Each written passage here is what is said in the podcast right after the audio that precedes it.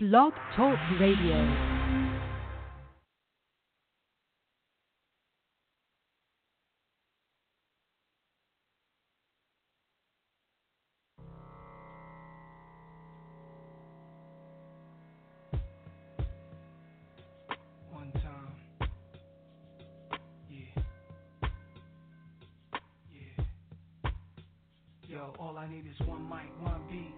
Stage, one nigga front my face on the front page. Only if I had one gun, one girl, and one crib, one God to show me how to do things the sun did. Pure, like a cup of virgin blood, mixed with 151. One sip will make a nigga flip.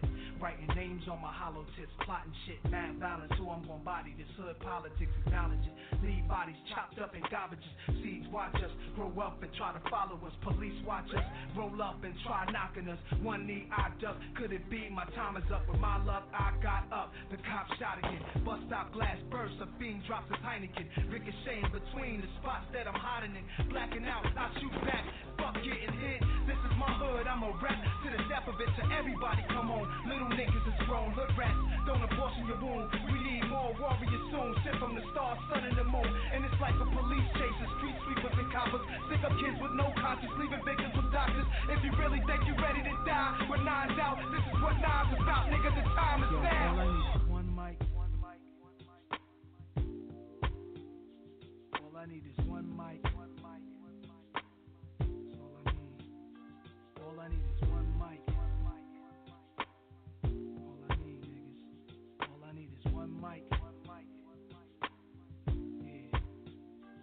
All I need is one blunt, one page, and one pen, one prayer.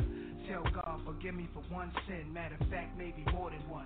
Look back at all the hatred against me. Fuck all of them. Jesus died at age 33. That's 33 shots from twin Glocks and 16 apiece. That's 32, which means one of my guns was holding 17. 27 hit your crew, six went it to you.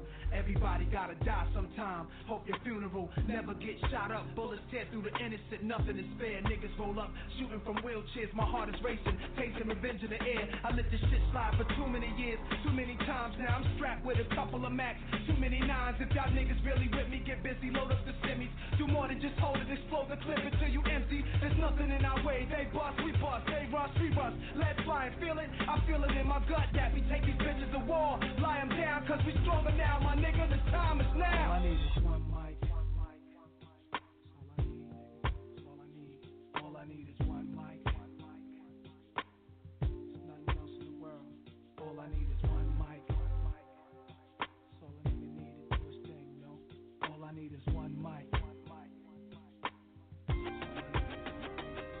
I need is one life, one try, one breath. I'm one man. What I stand for speak for itself.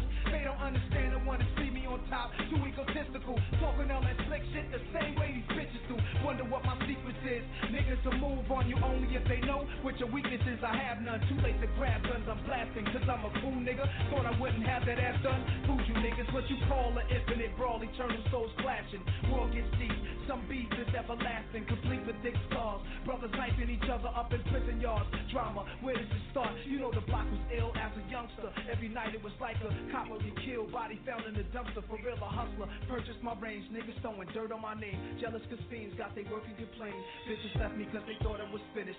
Shoulda knew she wasn't true. She came to me when a man caught a sentence. Diamonds are blinded. I never make the same mistakes. Moving with a change of pace, lighter load. See now the king is straight. Swelling my melon cause none of these niggas real hurt equal. Telling police how can a kingpin squeal? This is crazy. I'm on the right track. I'm finally found. You need some soul searching. The time is now. All I need is one mic. Yeah,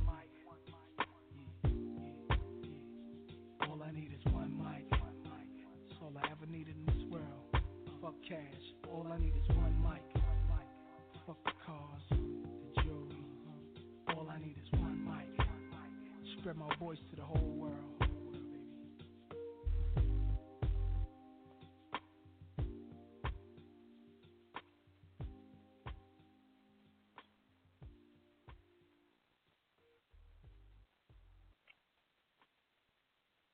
Black Power. If everybody out there can hear me, uh, this is Dr. Justice, National uh, Minister of Law and Justice for the People's Black Panther Party for Self Determination. At this point, we are waiting for our chairman to start the show. I don't understand what um, went wrong. There might be some technical stuff going on. We tried to uh, call him uh, to find out what was going on. But in any case, um, I don't know where he wanted to go with. Um, actually, where he wanted to go with uh, his his title here, because his title says the revolution, the new nigga, and the RBG movement. What are the demands and goals of the African Black Revolution? Have we been sidetracked from tangible aims and objectives? Who is the new house nigga, and if if any roles do they play in derailing our progress for liberation and empowerment? And for the EGG movement, is there a such thing as revolutionary but gangster? Join us tonight as we discuss this and more. Um, I understand that we do have um, new house niggas. Uh, how about there being individuals who we elect to office, and we have all black people who are in office? and we try to ask out so many black people in office and changing. Like here, there's a big, big problem with the water in Newark. The water is contaminated, and what's incredible, excuse me, and what's incredible is that the mayor is none other than Ras Baraka, who is the son of Amiri Baraka. Uh, and it's incredible the way the the attorney general outed him after he told them that the water was safe to drink. The attorney general started telling the people, "Don't drink the water." Um, where do these things come from and how do they happen? I'm going to go directly to the phone line. Um, we have uh, 505 417. Your mic is open. Uh, peace um, and to everybody. Um, I, am calling because I am definitely a follower of uh, Yanga and Nkrumah and uh, people's uh, the party for the self determination. But I'm listening to the question you asked, and and it's uh, several cities whose water is polluted just as badly as Flint and Newark and Jackson, Mississippi, and other areas where there's a large uh, population of black and brown people. Um, right. I thought I thought that what Barack Obama did when he drank that water, which we don't even know where that water came from, and it didn't mm. look like the water I've seen out in Flint. Um, and he said the water was safe to drink. This was after it had already been determined that it would cost billions to change all of the piping, but yet only gave uh, Flint ninety million dollars. And this was under Barack Obama. That's what he gave, okay, um, from the government. So I have issues when the politicians do that uh, grandstanding, and I have an even bigger issue when our people blindly follow that and go along with it. Um, we've been hoodwinked for a long time, and uh, we got we got some problems, you know. When right, and, and then the other, but that actually touches on the other part of what you were saying about the new house nigga, because what right. we have is a bunch of house niggas who have disguised themselves as having some care for the people and that these people are trusting them to try to do the right thing and believing in the the lies that they you know display but the truth of the matter is Flint is still having bad water Newark has terrible water there's areas mm-hmm. in New York City and others that have terrible water and it's the quickest way to poison the people um, I would mm. suggest that everyone who's never seen the movie Three the Hard Way, you might want to check that out. My name is Kevin Crosby, leader of the Panther Party, the People's hey, Party, Kevin. and uh, how you doing, Queen? how we doing? What's going on with you? I'm, I'm, I'm standing, son. I'm standing. I'm standing. Um, I already know, Queen. I already know.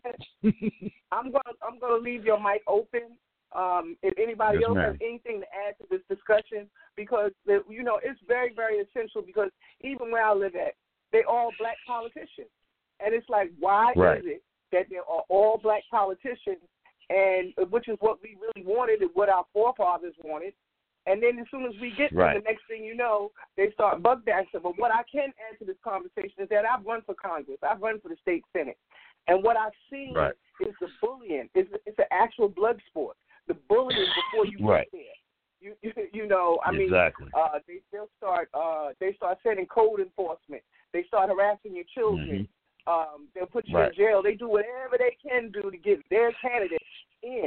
And the bottom line is, once right. you get there, you know, Ras Baraka, I kind of in the beginning, I kind of felt kind of bad for him because the schools didn't even belong to the to um New, North. Uh, the schools right. belong to the. State. But he cashed that and, check he got and got some water. He's not drinking that water. He cashed that check they giving him, and he went and got some water. You see, and I don't mean to interrupt, Queen, but let me, see, this is where a lot of our people get lost because they look at now and they don't look at the history. They think that we just got the power to vote. No, we were able to vote in the 1800s. The Republican Party, there were several black people who had made it into Congress, but they allowed uh, the system allowed them to be scared to vote, and then by coming up with these poll taxes and things like that was a way to keep black people disenfranchised from voting. So there was always like a dream to have all of these politicians. Oh, they'll change things. Nothing's changed. You name oh, one black politician that has changed anything in this country, truly changed it. Mm-hmm. I'll give you a hundred dollars for every one you can prove. well, we take a look at, uh, you know, we have a brother that is an actual Panther, which are the goals of of the Panther Party. We are political right. apparatus and he is right. now over in New York. Um, uh, his mm-hmm. uh, what's his wife's name is Inez, uh, but uh, he is he is a politician. As a matter of fact, I believe he's uh, an assemblyman, and I haven't been you know on it so hard, but he he from from the floor of the house he threw up the back power fist. But um, I said that to say this. Mm-hmm. oh, Charles Barron, that's his name, Charles Barron. So we do have somebody in there but by the same token, once you get into politics, what you recognize is that you have to start bartering. It's not a situation where you go in there and say, I need this for my people and blah, blah, blah. It doesn't work that way. Right. You know, that you have to start exactly. bartering. So whoever's been in office, how is it that people are in, um, Congress comes up every two years? And how do you come up every two years and stay in office for 30 years? There's some corruption somewhere, and they call it the machine. Exactly. Why not call it what it, exactly. what it, what it really is? RICO. Right. You know, um, that's really what and, it is. And, yes. yes, and, and we've come derailed. You know, and I'd like everybody to get in on this conversation because it's not only the politicians that do this. Because we have a lot of different people who are activists who decide that it needs to be us who control our own communities. And when we do try to control right. our own communities, you never know if the offers that we've been given are, are those type of offers that you can't refuse because if you do, there's some real uh, there's some real consequences for you and your family if you if you don't allow um, if you don't become part of the paradigm of corruption. So I mean, one of the alternatives has got to be some sort of alternative to be able to govern our own communities because this is just ridiculous. I mean, they got people standing on line for water filters. I mean, that goes in your kitchen, but what about the bath water and everything else? Hmm. Uh, Right, exactly. You know, You're showering so, in the same water that you can't drink. exactly, exactly. So you know, right. What what what what, role do these individuals play in derailing the progress of of black people? You know, um, about liberation, about being independent. You know, uh, there, has been a move to try to, uh, and I'm only using the water as something that's tangible that we can all relate to because the water is just right. one tiny aspect. They have so many. They keep building all of these these these um, juvenile jails, but you don't have money to close. Um, I mean, to uh, you don't have money for health care. You don't have money for uh, people that are homeless, but you got money to build more jails for our children. Uh, speaking right. of that, uh, the, the woman uh, in, in Brooklyn, just the dangers of gentrification. She moves into a hmm. black neighborhood in Brooklyn, and what was the first thing she does? She accuses this nine-year-old of grabbing her behind. And then when they look at the uh, when they when they look, yeah, and when when they go back and they look at the Hmm. film, what they see is that what they see is that his school bag brushed her on the way out the door. And I mean, she made a big scene, right. called the police, she did the whole bit, you know. So gentrification is another problem that we have and I'm looking at several callers. We have several callers, and I mean, it's okay to listen, but this is your show. This is Black Independent Radio, the People's Black People's Black Panther Party of with self determination. And I'd like for some of y'all to um, weigh in on this stuff. But again, brother, go ahead on what you were saying. Well, I was just going to say the answer to it is our own self determination is controlling our economics, and it's always been the answer. The problem is, is that we have been trained to be individualistic in our thinking, in our way of doing things, in our way of dealing with each other. We the integration was the worst thing for us, but we have been through the history books taught to believe that this was the best way. No, it wasn't. It really wasn't. There's a reason that a sheep is a sheep, a cow is a cow, and a panther is a panther. Okay? And mm-hmm. all of these mm. have their roles to play. Okay? But in order to self determine and totally, truly self determine, you have to control your economics. And our people can barely decide on the rules for a spades game.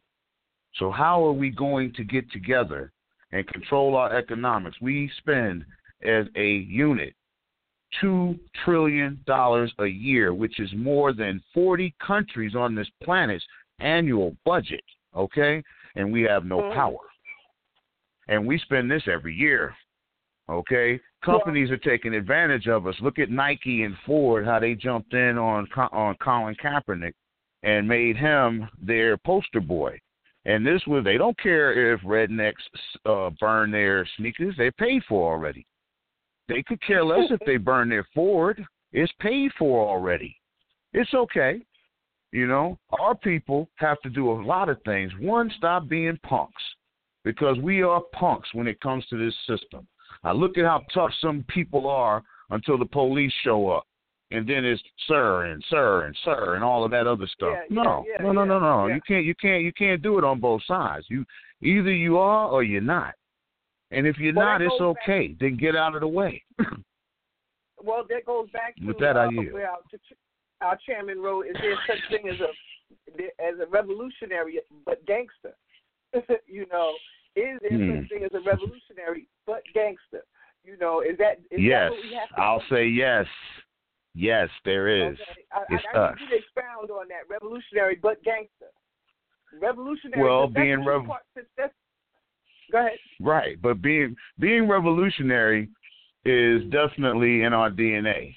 Being Mm-hmm. gangster mm-hmm. is part of the training. Okay, most people assume that being a gangster means that you're a criminal. But when you've been branded beast from birth, then that's one of your options because uh, at one point, all of these founding fathers and these faggots on the money were branded tyrants and criminals by the queen. Okay, yet now they do right. business together without a problem. Right. But that's because right. the one lesson that we did not learn from white folks through all of these years was how to put your personal stuff to the side so that you can get the you can get the big win. And unless we actually do find a way for us all to put our stuff to the side, sit at the table and realize we're all under attack, um, we will continue to make these mistakes. Being revolutionary is the most gangster shit you can do. because what you're trying to do is create a better uh, circumstance for those following you, which is what the ancestors tried to do for us through knowledge, through murder, through uh, whatever they could. Uh, when Nat Turner did what he did, he did that because he saw there needed to be a change. When Harriet Tubman did what she did, because she felt there had to be a change. When Malcolm changed his life, that was because there was a change necessary. Okay. The problem is, is a lot of us would rather stay comfortable in the illusion than be uncomfortable right. for the change. Well, that ain't gangster. Know, uh, that ain't gangster. you know, uh, when I when I when I check out, uh, being being a revolutionary is a mindset uh, to to me. You know, uh, it you're thinking every every day. You every day you thinking about because um, even uh, Christians, uh, Jesus was a revolutionary. Swift swift change. If just to put it short, right. you know, the meaning short. Swift change. You know, um, and swift change would be not to, you know, because look, these police beat up people every day, and the person yes. is in the hospital on life support, but they also being charged with assault of a police officer. It's like, well, what's going to happen when when they put their hands on you? You might as well fight back. because they're, you go, they're gonna they're Right. going to charge you anyway. You know, so I would say that Right. would be gang evolutionarily gangster. But by the same token, Right. um, these folks that that um, that that get in office and they are in position to um, to to to make a change. What they they they see people like you and I, and I would assume some folks that on on on the on the show right now, they see us as thugs. You know, we we got to be Right. thugs in order because we think this way. But but they think the same way. They think the same way. Um, I don't know if you saw this little ditty where they had um the uh what do you call it, the Hasidic Jews were having an illegal parade Yes. Going down the street. Right. And the police tried to get them out of the street and they ended up tussling Mhm. with them. But the point I'm trying to make Right. is they they was try, they was being revolutionary and gangster at the same time because they're gonna still march in the street. They were still gonna have but I didn't see no kicks to the groin and no stomping to the head. I didn't see none of that. You know, I can I can say Right. that they was handling them with kid gloves. Right. However, you know, um, being um, the- these this new uh, this new house nigga is the one that is is is not by himself that's keeping us behind. But I would assume that if we get into a position where you're able to help your people, I don't understand what would make it so. What would make it so that you decide that you're gonna go along with the status quo? You know, um, and, because and, that's and the only option given, Queen. That's the option. Okay? When you decide to become a politician, then what you have done is decide to play the political game. If you're going to play the political game, there's rules to this game. The main rule being that the so called dominant uh, oppressor should never, ever be at risk of losing his power. So if he allows someone of different skin color to uh, sit at the table, then they need to do what Jim Brown did: sit there, shut up, and sit at the table. That's it. right. Yes, yes, There is no, uh, there, yeah, okay, you feel me, all right? The other option is what our brother Kanye West decided to do, which was show out, act out, you know, um, and not really understand the damage that he was uh, inflicting by doing this. Um, you know, wh- wh- what we what we have to remember is. Oh, go ahead, Queen. Go ahead. I wonder. I wonder if Kanye West is. You know, every time I see anything that has to do with him, I just go right past it because I don't have the patience for that kind of madness. You know, cause Right. Well, he he doesn't speak for us anyway, so. I, well, I, I have no idea who he's speaking for because Uh, he's You know- speaking for Kanye. Kanye got an album out. Kanye got he looking for that crossover money. He ain't worried about our money. I mean, we already helped him become a star. So now that he's a star, he's not worried about our money. You know, there was a point where he said George Bush don't like black people. It's funny that George Bush can say that about him now. about him now. Wow, wow.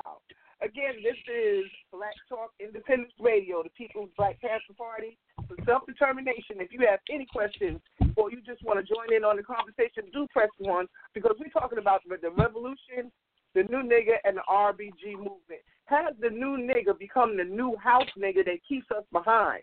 And what tangible things can we do? Uh, what can we do to be able to move forward in this?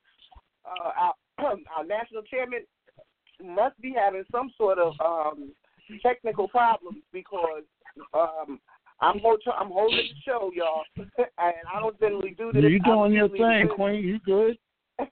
You I'm good? usually the wings, okay. the wings of this thing, you know. So Okay. um, what I need, I need some, um, I need some, some conversation. I need for us to really vibe on this because there's ways that we can affect our, our community, and uh, you know, one is Mhm. working with the children. You know, working with the children is always a, uh, it's, it's always a help, and they don't really mind working with the children. But if you get out there and you start working with the uh, street organizations, some people want to call them gangs. If you get out there and you start working with the street organizations and you're doing something positive, you know they'll call you a gang member. So I mean, It's all right. is it that- I call them a gang member. That's what they are. They're a gang. they They're the biggest gang. Okay. yes, All right. The only reason that there's crime in the black community is because These crackers allow that because that keeps the black community what it is. It keeps the rates down. It keeps the crime up. It means they can order more police because ooh, we got to keep them contained. It's never been about protection yeah. with us. It's always been about containment. Okay. yes, and, and and and unless you live in a small town, if you live in a small town, then you know all of the police in your town. And and um, when mm-hmm. folks come in trying to do do things that they're not supposed to be doing, they will check that. You know that you they will check it in front of your face. They will do it. But by the same token, once again, you know the the the, the, boards are lighting up. Myself, I have uh, uh brother David Crosby and uh, Kevin Crosby. Really, Chairman Crosby. I'm sorry. He's no, really no, Kevin job. Crosby. I'm just Kevin. I'm I. You know, just, just so people know who I am. My name is Kevin Crosby. K E V I N Crosby. All right. I am the leader of the Panther Party forward slash the People's Party. Okay. Mm-hmm. My group has been in effect for over five and a half, going on six years.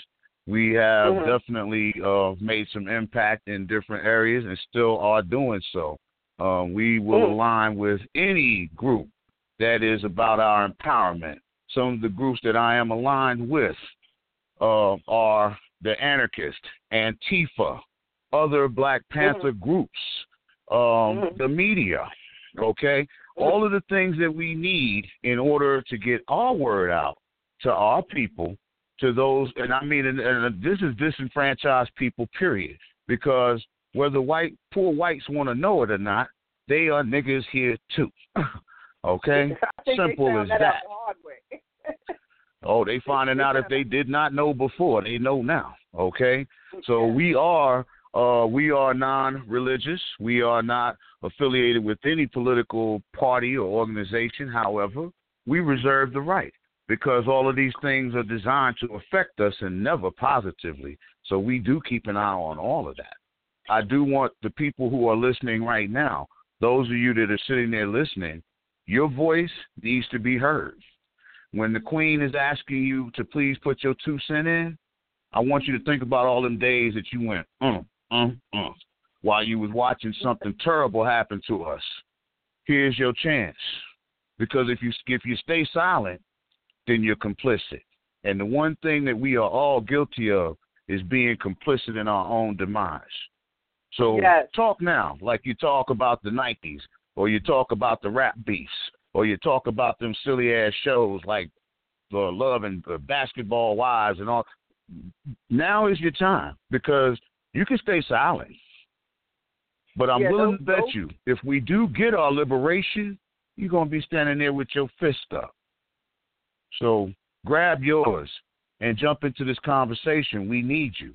We don't know what mind the answer is in.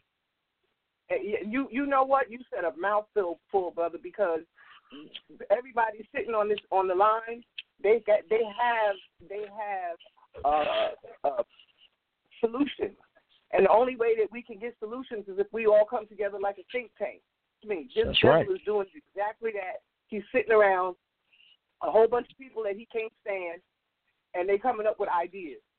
You know, and, and as to how because they got us like they they have ten year plans, seven seven year plans. You know, this this this water right. plan took place maybe twenty years ago. If we start now, actually more longer, yeah. They knew those pipes were bad a long time ago, and they never did anything about it. What's sad about the Flint situation is they're surrounded by three Great Lakes that they allow China to come and get barges of fresh water from, and they do not pipe this water to its own people who are right there.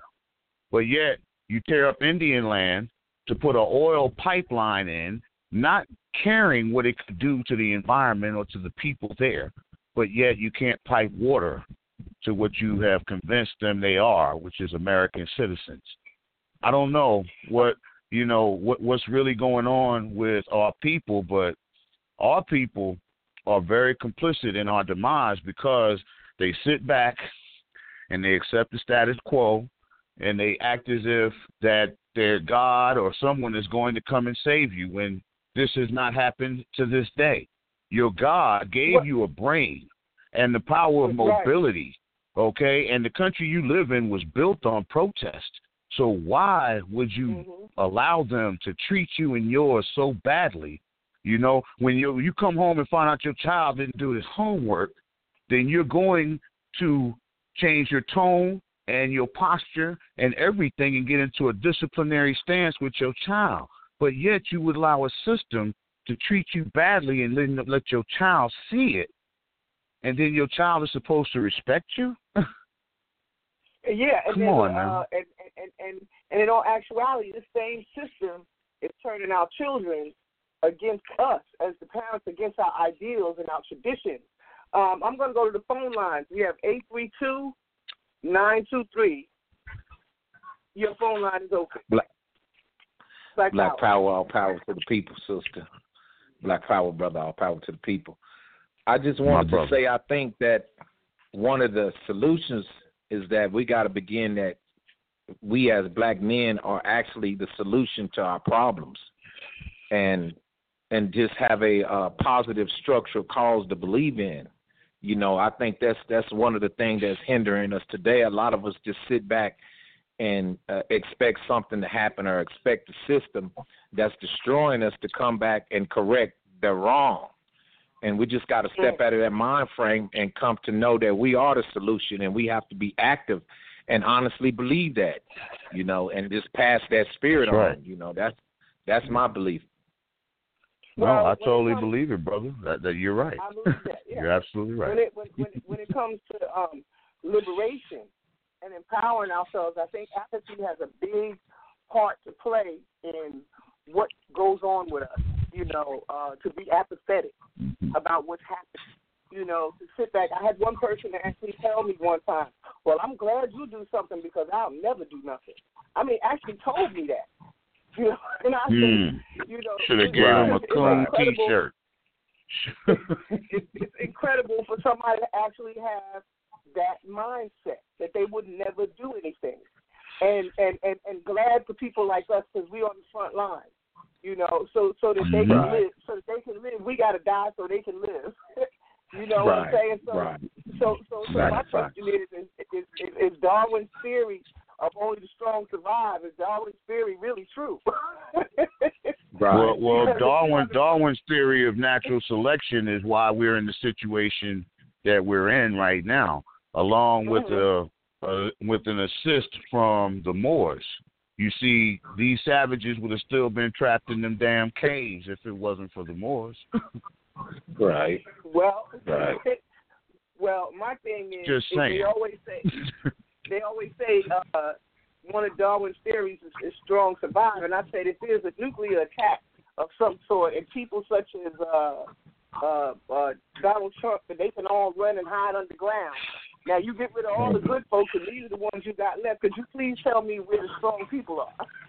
That's that's that's my point. Well- but let's let's let's go back to um um, um liberation and, and and liberating ourselves from from from the apathy. It could be uh, because I grew up with a lot of people who really believe that they have arrived. They they really believe that they arrived, and people like me annoyed us. You know that you know um, the, and, Mm. and then when they go into a restaurant out on Long Island, uh, a friend of well, I grew up with her. Wrote she wrote a book, and you know uh, she's married to a police officer, and the whole bit Mhm. out on Long Island. Now, I don't know if anybody know anything about Long Island. You know that it's, it's know about um, Long Island. Yeah. So okay, Further out you go, the worse it get. the worse it get, and that's where they get the that's where New York City get most of their police from. But in any case, Mhm. um, she was appalled when she went into a store with a restaurant with her mother in order to have a, a, a nice afternoon brunch, and they started heckling them because they were black. So, oh, Mhm. somebody reminded that you, you reminded you that you was black. So now, every so often, she want to do soft black stuff, like we do soft, but like they have soft porn. She want to do soft black stuff. You know, the fact is, no, Right. We're, we're, you're, you're, you, Mhm. you, you, you are in a position now to have to, to have some sort of some sort of empowerment. You've been empowered to be able to put something out there that didn't happen to you for no reason whatsoever. Let's go to our phone line, Mhm. uh, six one nine three one eight. I'm going to leave everybody's phone line open. That way you can jump in on the conversation. Six one nine three. Oh, Black Power Chief, what's going on? Yes. All right. Hey, I just want to bring up a few points to make sure we all are so-called uh, revolutionaries and are all on the same page and understanding the levels of implementation of uh, the levels of that slave mentality has been implemented into our people. Because sometimes I think we forget just how deeply entrenched it is. Going back to one of the things you said that you ran across a sister who said, "I'm glad you're doing something because I ain't." The thing behind that is, if you think about it, when the average black person, if you if just look at what's we've been bombarded with on a day-to-day basis, we're taught to be inferior. We're taught that we shouldn't stand up. We're taught when we do stand up, we get killed, assassinated, and and you know basically looked upon as being a terrorist. So this mm-hmm. is the kind of stuff that hits our people on a day-to-day basis. Plus that coupled with the inferiority to where you know black is evil, white is pure, the white Jesus, and all the other kind of things that constantly hit us that create a level of inferiority. So from a a a, a day to day conscious level of who we are and how powerful we can be when we decide to stand up and when we do something, and the fact that we are should be leaders in our own right, even if it's on a local level dealing with just your household, that we can be leaders and we must be leaders. Not just can, but must be leaders. This is a concept that is foreign to the masses of our people. And since that's foreign to the masses of our people, when they think of quote unquote black leadership, they think of it from the standpoint of it being a privileged position. They don't think of it from right. the standpoint of uh, that I must take action in order for there to be change. And if I do not take immediate action for myself and my well being, then somebody else will. And those people are the ones that we call leaders, and they're the ones that are accountable for my well being. Not that I'm directly accountable for my well being, but that the leaders are because the way politics is mm-hmm. structured in terms of how it's being projected in the black community, it is something for the privileged. That's why the mm. majority of us don't even like the, the concept of voting for one, because first of all, we have this mentality where it doesn't, it don't count. Number two, we have this mentality to where we think that anything that has to do with organizing ourselves for the sake of being able to, liberate ourselves or the sake of being able to get justice is is all based around a system that's so corrupt and that's so against me that there's no point in me, me even trying in the first place. And those people that will try, I will stand behind them because I do realize something needs to happen, but I'm just unwilling and I don't see the fruits of that labor. So we have to do something to correct the mentality that our people have about standing up for righteousness, standing up for what's what's good, and to read and redefine what it means to be a leader. Because a black leader to the average black person means somebody that's privileged, somebody that has a a, a powerful education, somebody that has money who don't have to work a nine to five day in and day out to where they they they and they possibly lose their job for standing up. And not only that, somebody who has already come to a certain level of of of uh, enlightenment to be able to serve in the community. So it, it, it this whole idea of the average person being able to stand up and the average person hold themselves accountable that don't just that don't exist to our average average person.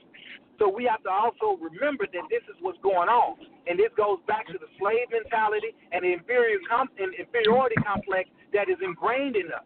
So subconsciously, we don't think enough of ourselves to know that we all must stand up to some level of leadership. You know what? Black Power. Honorable Chief of Staff. Black Power. Go ahead, gentlemen. Uh, Honorable Chief of Staff, uh, if I may interject here, so thus saying that, then it must be an awakening within that individual to even realize that they're in a state of Babylon or they're they're in a state of war. It it it has to be something that ignites this individual, and if not, what one is seeing in, in their daily lives and what is seen in the media and what is seen going on in the other lives of African American people and oppressed people of different nationalities around the world, then it must be something within that individual as who they are for its principled.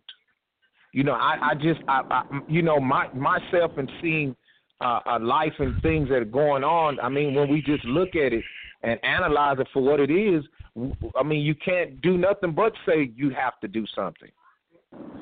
Well, let me let me take it a step further because, mind you, when you say being uh, recognizing that we're in a state of Babylon and we're a state at war, the majority of our people realize that. But there's two things that happen in, in, in when when your your conscience realizes you're you're in a threat, fight or yes. flight. Okay, so we're being we're being trained to do the the the, the lesser, flight, which means run, our fear. So when you cut on the light, the cockroach gets out the way. How many cockroaches you know gonna jump on somebody and bite the shit out of them and then jump off of them? None of them. The majority of them are trained to run. You run from that light. You run from that opportunity to stand up. Even though I guarantee if a thousand cockroaches come running at you, you're gonna take off running. You ain't gonna try to step on that. That's gonna that's gonna scare the hell out of you. But when they scatter like they do, then we ain't gonna do a damn thing. They gonna run, and then we gonna feel in charge, in charge and empowered.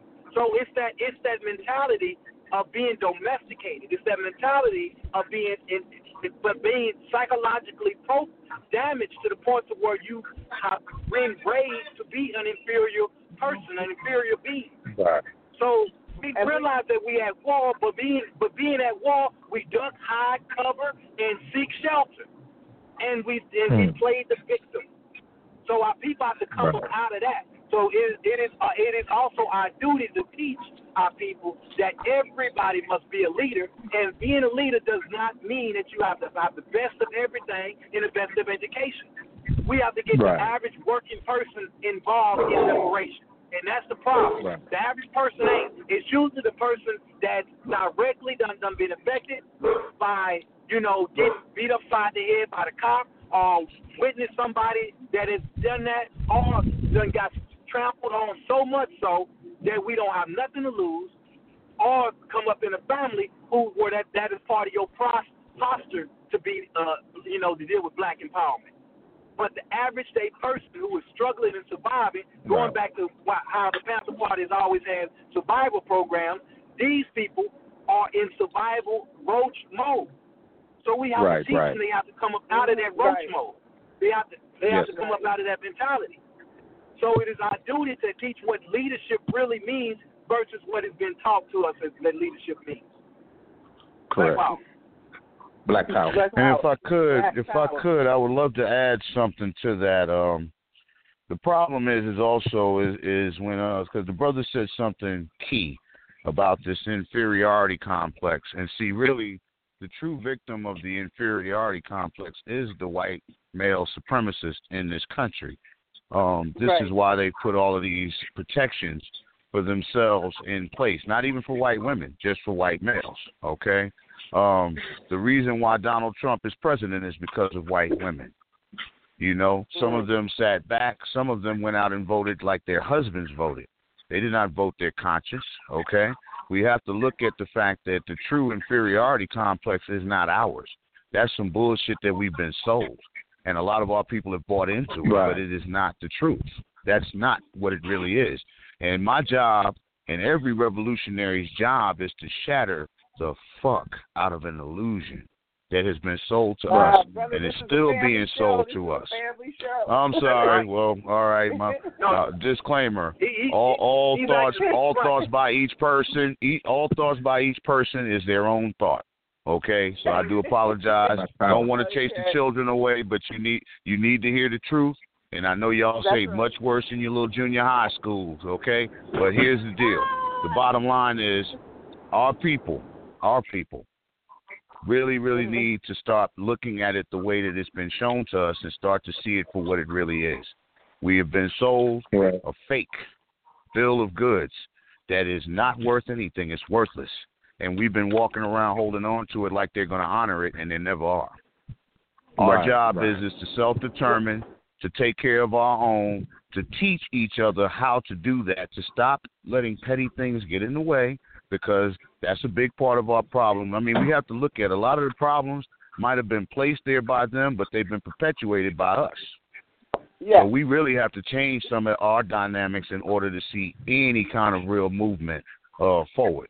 And with that, I'm here. Well, I always said, I always said, gentlemen, and uh, to all our listeners, I've always said that uh, the majority of the problem, which I see among black people, is um, is jealousy, and and that jealousy uh, it, it could be it, it could be something as small as just some uh, uh, element of your personality. You know, and um, I, I mean, you ask these kids, how, well, you know, why, why do you want to fight this person? Oh, because she thinks he's cute. Are you serious? So, so it takes ten of y'all to jump on her because she thinks she's cute.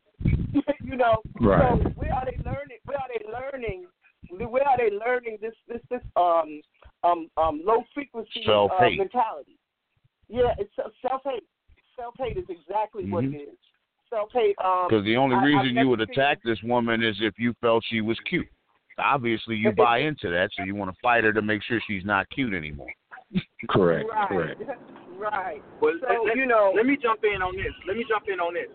The deal is what you're talking about, sister, goes back to uh, uh, insecurity. Jealousy comes from being insecure. Insecure is an aspect of inferiority. So part of their plan is to teach us to be inferior. inferior. And like the brother was just right. saying, the deal is, is everything that they teach us. If you step back and look at it, the bottom line is, why would your oppressor teach you to do anything other than to be oppressed? So it's he's exactly, exactly right. They, they teach us in reverse. right. Because they are the recessor. And since they are the recessor, they are actually the inferior. But a game that exactly. you know a good warrior would know is that I got to make myself appear strong where I'm really weak, and that is what they use to teach us to be inferior. By being a, operating as a domesticated being, it's easy to right. do that. So, well, we yeah. have to be able to unlock our own minds, and we can't expect the, you know, the oppressor to do it for us. So that's the thing. That's, well, that's like, like, like we say, self-determined. Well, that's one of the things we do with uh, liberating, liberating young minds is we teach them that they are important. When you tell them how how how special they are and how important they are, they the look on their face is like, what, really? You know, you have to. um That's why I said it, it, it comes from young because these children, these people are actually programming our children. I'll never forget. My son came home from school uh, one day and told me he had rights. I told I told him to do something, and he said he got rights. What rights? Who told you that? This is not a democracy. This is a dictatorship. You know, and then right. so so I, I was speaking with another individual, and he was from uh, Jamaica, and he said the environment here goes against the parents. So so so so you can right. raise your children, and you, and and that stuff probably won't flourish until um uh, it won't flourish for years. But in, in the right. immediacy of the situation, these children can be disrespectful. These children, and, and like mm-hmm. disrespect, you you know, talking back. What? You be picking up your teeth here. They've been taught. Oh, that's abuse. But look, I'm going to go to the phone lines for just a moment, gentlemen. Uh, it's uh four zero oh four six three two. Let me see. Black Power. Black Power. Uh, how y'all doing? Uh, I'm calling from behind enemy lines, man. Just to weigh on in on what's going on. How you doing, Justice? I'm doing fine, nephew. How's it going? I'm good. I'm good. I'm good. Uh, I think one of the problems is uh we fear the police, and everybody say fuck the police and all this, but we fear the, we fear the police because I, I see it every day, man. Brothers are so so eager to go in on each other. So eager to go in on each other over the smallest thing. It don't even have to be true. But as soon as the police come around, you see what I'm saying? You put your hands. It could be the smallest police yep. in the world. It could be two of them. There's 80 of us in here.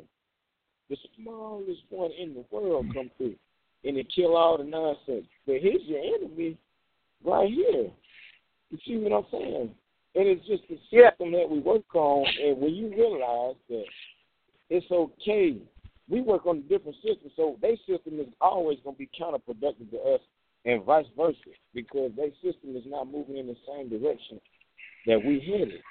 You see what I'm saying? And the competition yeah, yeah. over over nothing at all. When we all staking claim to the same turf, the same other. See what I'm saying? And that's one of the yes. biggest things that, that that we got to realize that we got the same jersey on. We wear sure the same do. jersey. But it's hard. To, it's hard. Yeah, to we might that. be on the same team, and we might have on the same jersey, but we definitely don't have the same goal, and we definitely Yeah, don't yeah. see the same win, and that's where the problem comes in. And we have a whole Well, lot of charlatans out here who are basically uh, pimping movement for their personal gain, and that is Yes. another problem because uh, I just had a conversation with someone last night about Black Lives Matter, and they were trying to tell me how they took the hundred million dollars and they put all of these videos up on YouTube and all this other stuff. I said, yeah, but Black Lives Matter wasn't about the hundred million dollars in YouTube videos. The reason they got that money was because they took their asses out in the street and they were out there. And those white folks That's saw right. that and they saw that they were getting some traction. So what they did was they did what they normally do. They threw some money at them, gave them an office. Now they off the street. They in the office with a phone, waiting on instructions. That's what they do. That's that's that's about the size of it. However, um, you know, being behind enemy lines, you know, the world is different. the world is so different. Some things mean a whole lot that don't mean Oh, much yeah. to us out here at all. You know, so um, um, and, and and and it's hard to get them to see that that everybody is, wearing the same jersey as as as nephew could say. You know, it's hard to get them to see that. And the only way they see that is if they are in in in in a, in a crunch and they nuts is in a vice and they need somebody to have their back. Oh, they can see it then because they Yeah, when need you somebody need to have help, their back. when you need help, Yeah, you want to be black. right. You want to be black then. Then you want to rise. Then you want to hold that down. You want to hold down being black. But by the same token, what happened to the spirit of of of, of Attica? What happened to the to the to the spirit of the Soledad brothers? What happened to the spirit of of uh, what what happened to the spirit of we all in this together? Uh, did integration do that? Because see, there's Well- leadership in every place. Just like nephew said, there's leadership where behind enemy lines. There's leadership, but who and where are they leading folks to? How are they hindering the liberation and the empowerment of the people there? You know, because I, Well, as I well said, let me well let me let me let me tell you how they break it down. This is how they do. You know, we just had a hurricane down here and the power was out. right. You know what I'm saying? And uh they didn't feed us. They didn't feed us. Uh it had been it had been over twelve hours. We still hadn't ate breakfast. So we decided when they came in for count, oh, you're not counting us. You're not no, you're not counting nobody. You need to feed us. Okay? Now Mhm. you know that they came down and, and you know and you know I demanded that we be fed first. You know what I'm saying? And and they and you Mhm. know they had to they had to go ahead and feed us first because we had everybody in an uproar. We hadn't ate. They know Right. they was wrong. There was no power. You know what I'm saying? So once they when they feeding us, they try to figure out who's down there spraying everybody else. Now, while we are in the chow hall, the cafeteria, okay, we also have not had our commissary, our canteen. So people they they they upset about that, and you know, and I'm gonna just tell you they these, these you know these brothers you know they can say some terrible things to the police. They tell them gang whatever the gang language, and they'll tell them I'll kill your mama and rape your babies. This is what they'll tell them, and the police will laugh at it. I said we'll take this damn prison over right now. They taking my listen. They taking my picture about this from the outside. I'm sitting down. They got pictures of me with with bread in my hand and and cereal. You know what I'm saying? All, and, and they hear some terrible things every day, and it's it's it's a hundred and sixty people in one place at one time, and they heard exactly what I said, and and was singled me out. Had, I had to have a conversation with the administration about 15, 20 minutes, and I had to explain to him that I'm not promoting violence. I'm just with what's That's right. That's right. Because That's the right. first thing they try to use a word like incite. He said, "Well, what were you trying to There you go. I said, "Well, do not mistake my frustration for trouble." That's what I had. You know what I'm saying? Because it's not it's not that I'm promoting no violence. You see what I'm saying? We hadn't ate since two thirty. You know what I'm saying? It was going on one o'clock the next day. Yeah, we'll take it over. It's eighteen hundred of us, and it's fifteen of y'all. What are you upset about? Those are facts. But see, the moment that you raise awareness, it ain't even about what you get out there in the field and do. You see what I'm saying? Because they know the power that we hold. So when you raise the awareness of the people, they get Mhm. afraid. And, and and you know, it ain't nothing but black people holding other black people down, even on the prison stand. It ain't nothing but black. It's a black warden. It's a black deputy warden. It's a black unit manager. You got black Yeah, see, that, yeah, that's what we're talking about. That's what we're talking about. How how are they? How There go are the new house nigga right there. That, that's one of the new house. That's niggas. the new house Um, niggas I'm right you- there. I'm going to keep. I'm going to keep your line open, and and and you know, I just want to say, you know, my hats off to you. You know, I salute you, brother, for being a uh, for for being an icon of our ten point platform, for being an icon of of of, of liberation and being and, and, and being a revolutionary. Um, because it's not easy. It is not easy, um, especially from behind enemy lines. Uh, I'm going to go to our phone lines, but I'm leaving everybody's line open. That way, anybody can jump in at any time because everybody seems to be doing some good cooperating, um, uh, talking one at a time. So I'm going to open the phone line. Uh, five one two six two one. Your phone line is open. All power to the people. Black Power. My brother. Power to the people. Uh, yeah, I just want the input. I've been doing a lot of thinking and studying on the oppressor on that side of the view. It's like uh, as soon as we start talking truth and facts, they want to go to negative energy. So I'm thinking if we stay on positive vibes and attack them with the truth, you know what I mean? It'll be more insight on where we're going instead of things that they want to do to go against us. So I'm thinking Mhm. if we like we attach the youth quicker than they attach the youth, that'll be our Mhm. strong point. And getting, um, you know what I'm saying, more on to like the original Black Panthers had it.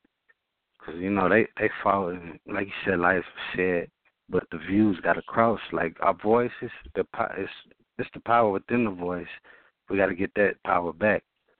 You know what I'm saying? How do you our suggest people. we do that with, with with the youth, brother? How how do you suggest that we do that with the youth? Uh, we can we can go to not not so much as the schools, but like have an after school program. hmm Well, how, how about if That's I what I'm told you? We, we we don't need we don't need another program, brother. We need a D Yeah. deprogram. That's what we Right, need right, We right. have, first. we, That that's what I have meant. after That's what I school- meant. Power, My power we brother. to have the after school.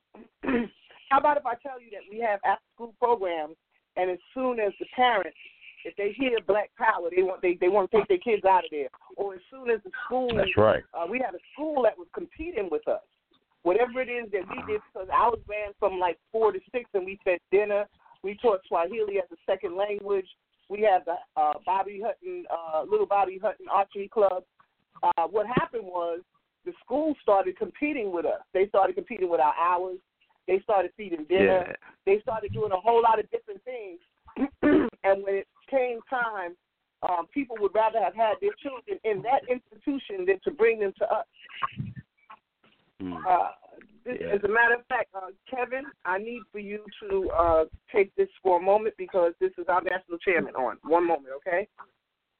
Oh, no problem. I actually wanted to to actually applaud all of the brothers uh, for speaking up because I agree with you all. You all have said some things that are, you know, extremely important, and we do need to find a way to deprogram uh, our people because right now there's a whole lot of fluff in there.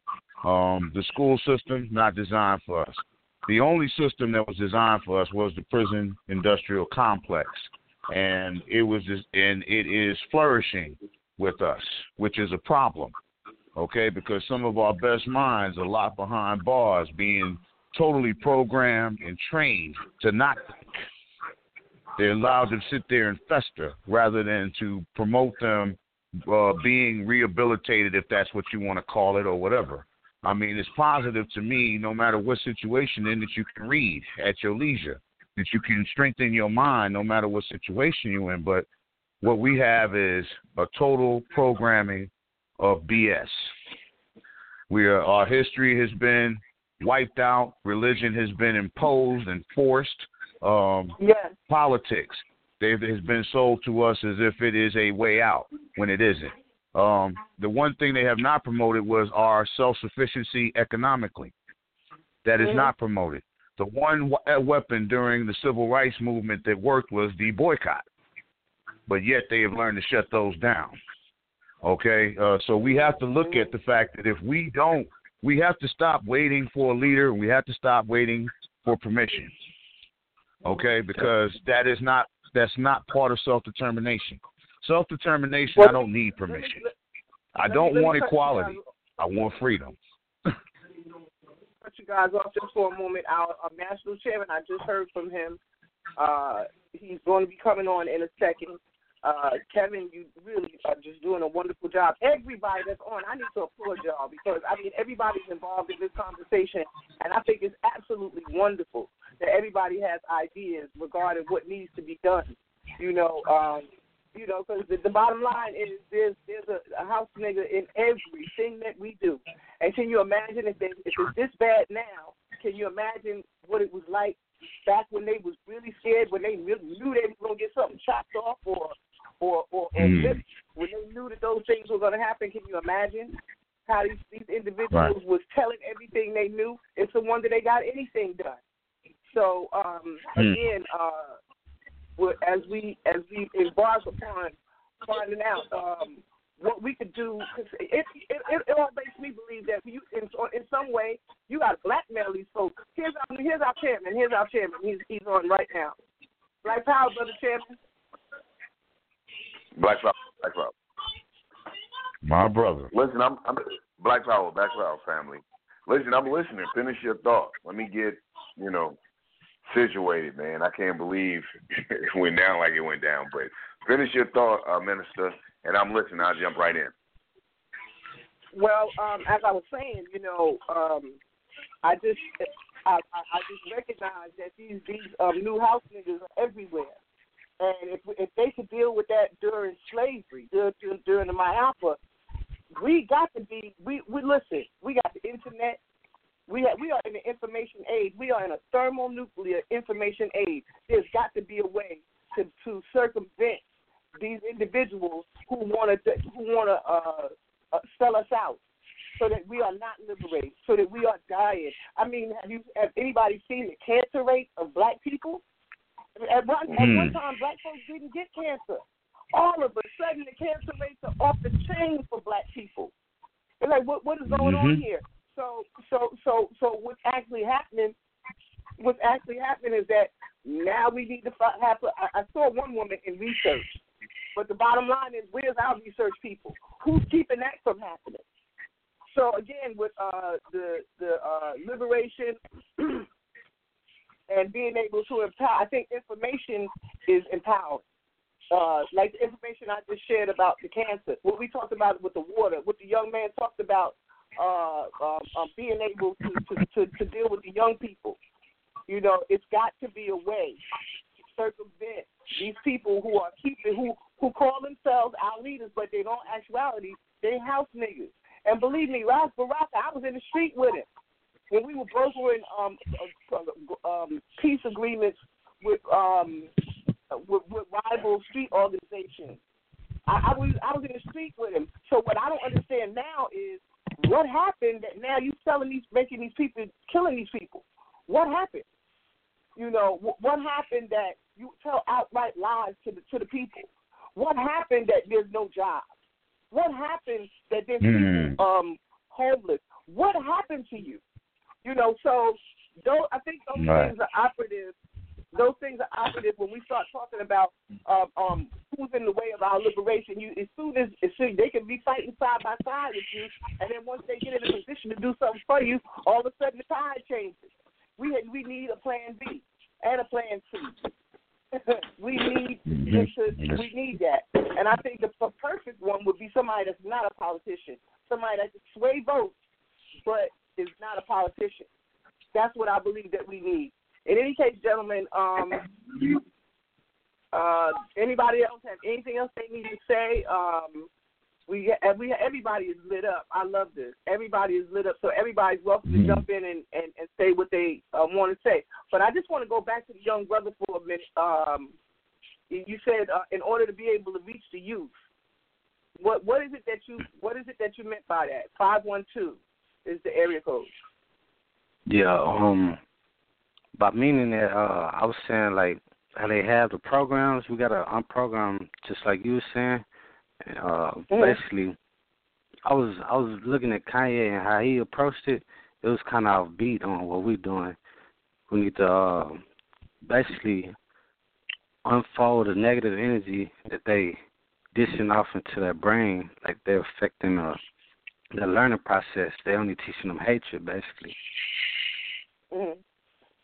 all they know is hate, colors, and you know what I'm saying. They're distracting them from the truth. That's kind of where I was Mhm. going with it. Okay, where are you from? The brother? other thing that they're being taught is apathy as well, which is even worse than self hate. Yeah. Yeah. Where, where are you from, if you don't mind me asking? I'm from Austin, Texas. I'm originally That's from Minister Houston. Jarvis.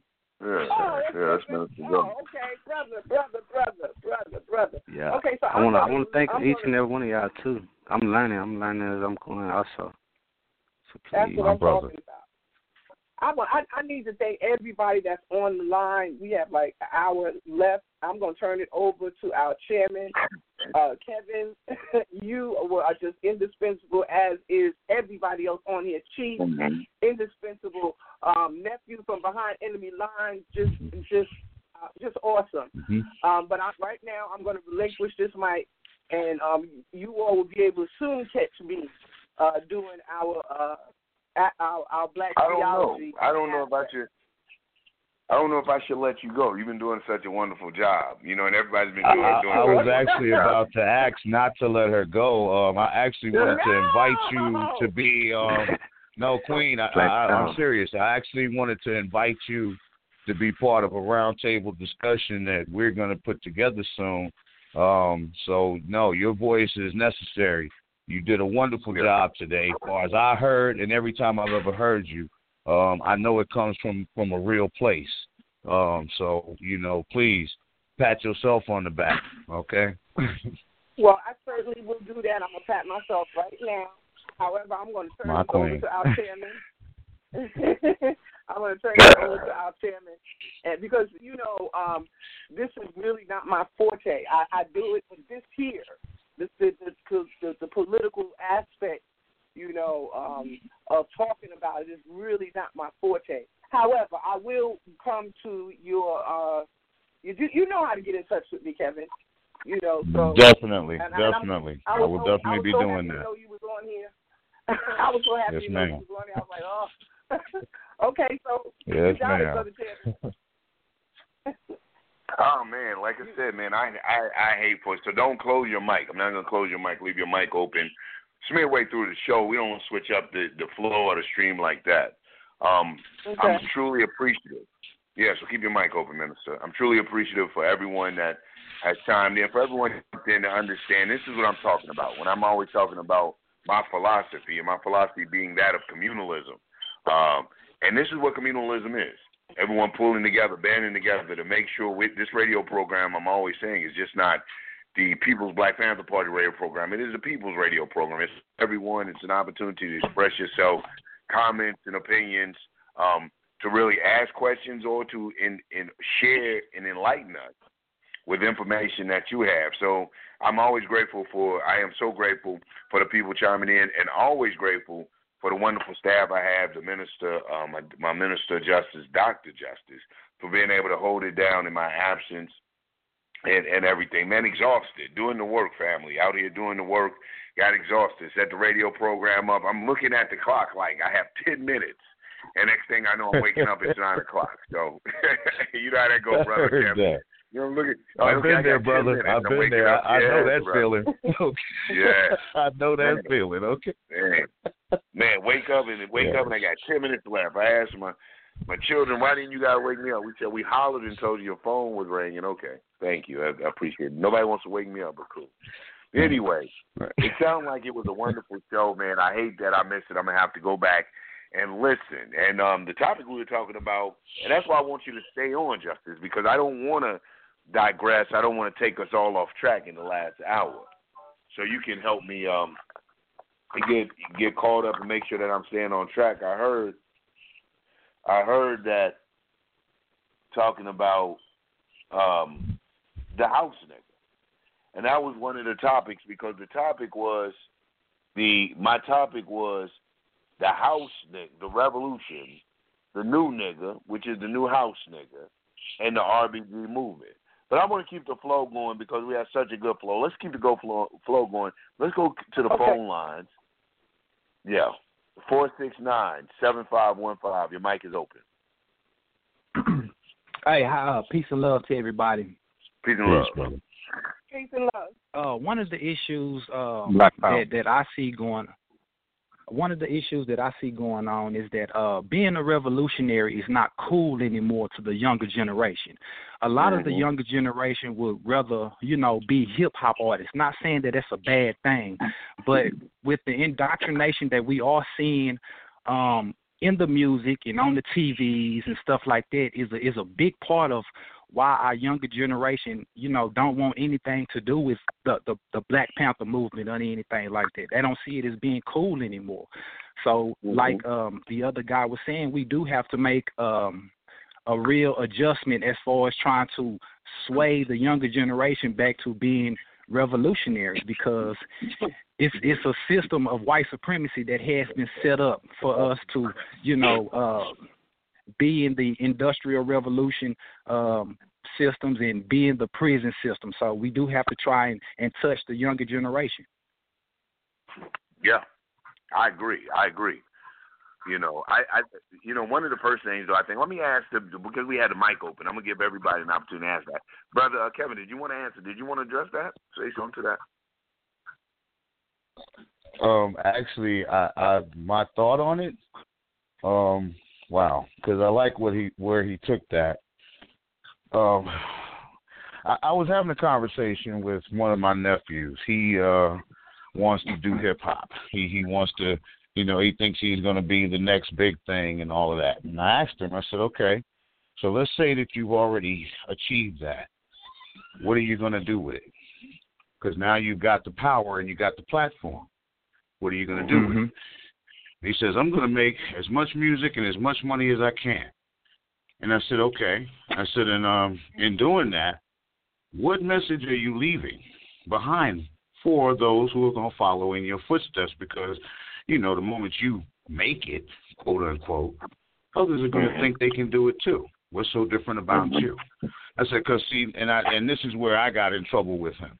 I said, because see, now hip hop sounds like the sounds that you make to your mechanic when you explain it to him what's wrong with your car. Uh, so, uh, you know, all these script scripts and all of that. So, uh, you know, to me, that's not hip hop. So, you know, I said, so what are you going to do with that? I said, because here's what I'd like to see you do. I know you're going to do what you got to do to make your money. But what are you going to do to help the next generation learn something that they didn't know? And he couldn't answer that question. And that's when the young brother earlier, when he was stating how important it is to deal with the youth, mm-hmm. it made me think we have to come up with some real, true, honest solutions on how to approach our youth. We don't talk yeah. to the youth the same way that we used to. And we the worst part is we don't listen to the youth yeah, at all. Absolutely.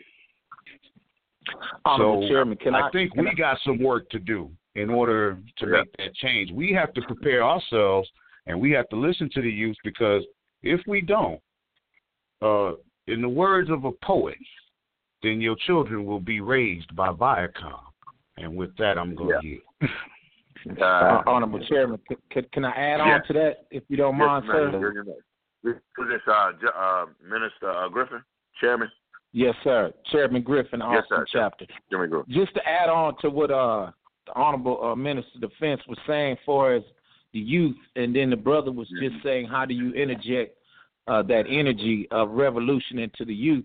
I, I believe that it, it just has to be a characteristic trait. I think what what yeah. what what we're not identifying that a revolution is a man. Uh, a revolution means to change, and and any man should want to change a situation or circumstances that's not conducive for his community as well as his family. And that's what we got to interject into the youth. The youth got to come back to the point of respecting the face of what a man looks like and how he carries himself mm-hmm. and how he acts. And I think that's the connection that we've lost amongst uh, the older generation and, and the younger generation because we lost that gap of respect. You know, Absolutely. um, and it and it go back. We was talking back uh, a while back ago when we had the old face of Grandpa, you know, and great Grandpa. You know, them people just demand respect by who just they were, just their whole essence. You know, demand respect, and that's how it should be. You know, when when a brother of revolution walk through the community, it should be total respect.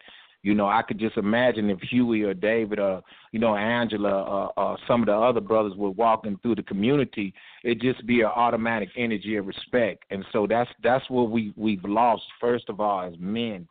And you know, and and that's not transcending to the younger generation, not realizing that they have an opportunity to and a responsibility to take on uh, in this battle. And and that's another thing we got to present to the table that you know we are at war you know, we have to be open and honest about these things, and we have to uh, bring about an understanding in their minds at an early age because they are being killed. You know, so we have to make them aware. We have to prepare them for what they might face one day. And with that, sir, I yield. Wow. Absolutely. Now, one of the things I agree with everybody with, with all of the comments and the statements on here. You know, but my question goes back into a lot of time redefining revolution. I think in this day and time, especially, you know, when we're talking to our young people, what is revolution? Revolution is no longer clearly defined. When we had the likes of Chairman uh, Bobby Seals and, and uh, uh, Defense Minister Huey P. Newton from the Black Panther um, organization and many other progressive black revolutionary organizations, revolution was clearly defined. They understood revolution being a tool, being an instrument to bring about social political change and I don't think in this day and time that our revolution is clearly defined anymore, especially by so called revolutionary organizations. What is the revolution? What do we hope to accomplish and achieve? What do we expect? How long is the revolution? Will it happen overnight? You know, do you need is the revolution bloody? Is it a revolution of um, fisticuffs? Is it a physical revolution? Is it a spiritual revolution? Is it a mental revolution?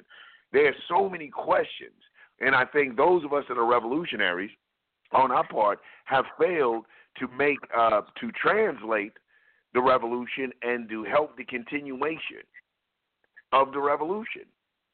One of the things that if we say that revolution is an instrument or a tool of social political change, one of the things is they have they have begun to interject immorality to such a degree that it has changed our social not only changed our social condition, but has changed how we participate uh, one another socially therefore eroding, tearing down, breaking down, destroying any um, social interaction we had we had that was empowering. Let me say that again because I don't know if that was truly understood.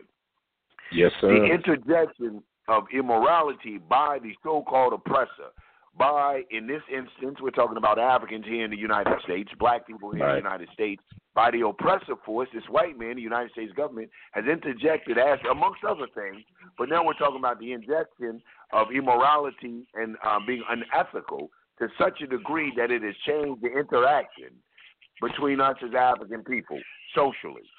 And when it and what I mean by changing the interaction socially, one of the things it has done is what we defy as manhood, what we define as adulthood, manhood or womanhood, what we define as being successful. One of the reasons that we, when we look back at the 60s and the 70s and we find that the revolutionaries are respected, like Devin Griffin said when walking through the neighborhoods, is because it goes into that whole image of, of black manhood and black womanhood. But I'm talking, to I'm a man, I'm talking from a, a brother's perspective. This is not to exclude sisters, but there was an image and a um, not just an image, but a character. There was a uh, what's the word I'm looking for? Description is not the, the, the best word, but there was a role, a mold that black manhood would fit in for it to be defined as black manhood. And part of that was was very revolutionary in the concept because they were saying not okay, not only did a black man provide for his family and be there for his family, but the the black power movement, the black empowerment movement was saying also that we will not be brutalized. We will not be suppressed, oppressed, or exploited. And we will fight against that with our very last breath to ensure yes. not only equality, not only equality, because see that was a civil rights movement to be equal, but empowerment. Hence being the revolutionary, the black revolutionary movement in the United States being called the Black Power Movement. See what I'm saying? These little things yeah. like that that we think are nuances, these little things that we think are small and minute, are major when pushing the revolution to the next generation. Letting the letting the, the so-called revolutionary, the new revolutionary coming in, understand completely what the revolution is about and the evolution of revolution. Because evolution must evolve. As the problems evolve, as the struggle intensifies, as the plots against you thicken, as the weapons against you uh, against you increase, not only in uh, destruction but in sophistication and technological advances, and those weapons being not just uh, physical weapons such as guns and bombs, but psychological, social, uh, educational, chemical, uh, and mental weapons formed against us. The new revolutionary must be warned against that. But it's difficult to mention to warn the new revolutionary against that because we're dealing with the new house nigga. Right. You see, right. we're dealing with a we're dealing with a whole new house nigga. The house nigga in the days of old used to be just to use a character used to be like the uh, brother. What's his name? Stephen, the brother on um, Django. Uncle Tom. Uncle Tom. He would he or she, the Aunt Jemima, the house nigga or the Aunt Jemima, were clearly defined not just in their dress because he wanted to dress like that old European, but and not just in his dialogue because he you know he wanted to talk like that old European, but in his mannerism because he would act like that old European. Well, those days are over. The European, the white man, the oppressive forces are not worried about in as much a physical revolt as it used to be back then because he was outnumbered and his weaponry was primitive. You know, but now, when you're talking about this warmonger who has made leaps and bounds in technology and advancements in warfare, I don't feel like is really worried about a physical attack to that degree. Now, I may be wrong. You can press one, we can talk about it. But I don't think that they are really worried. And I see you, Carl. I'm going to come to you. Really worried about a physical attack to that degree.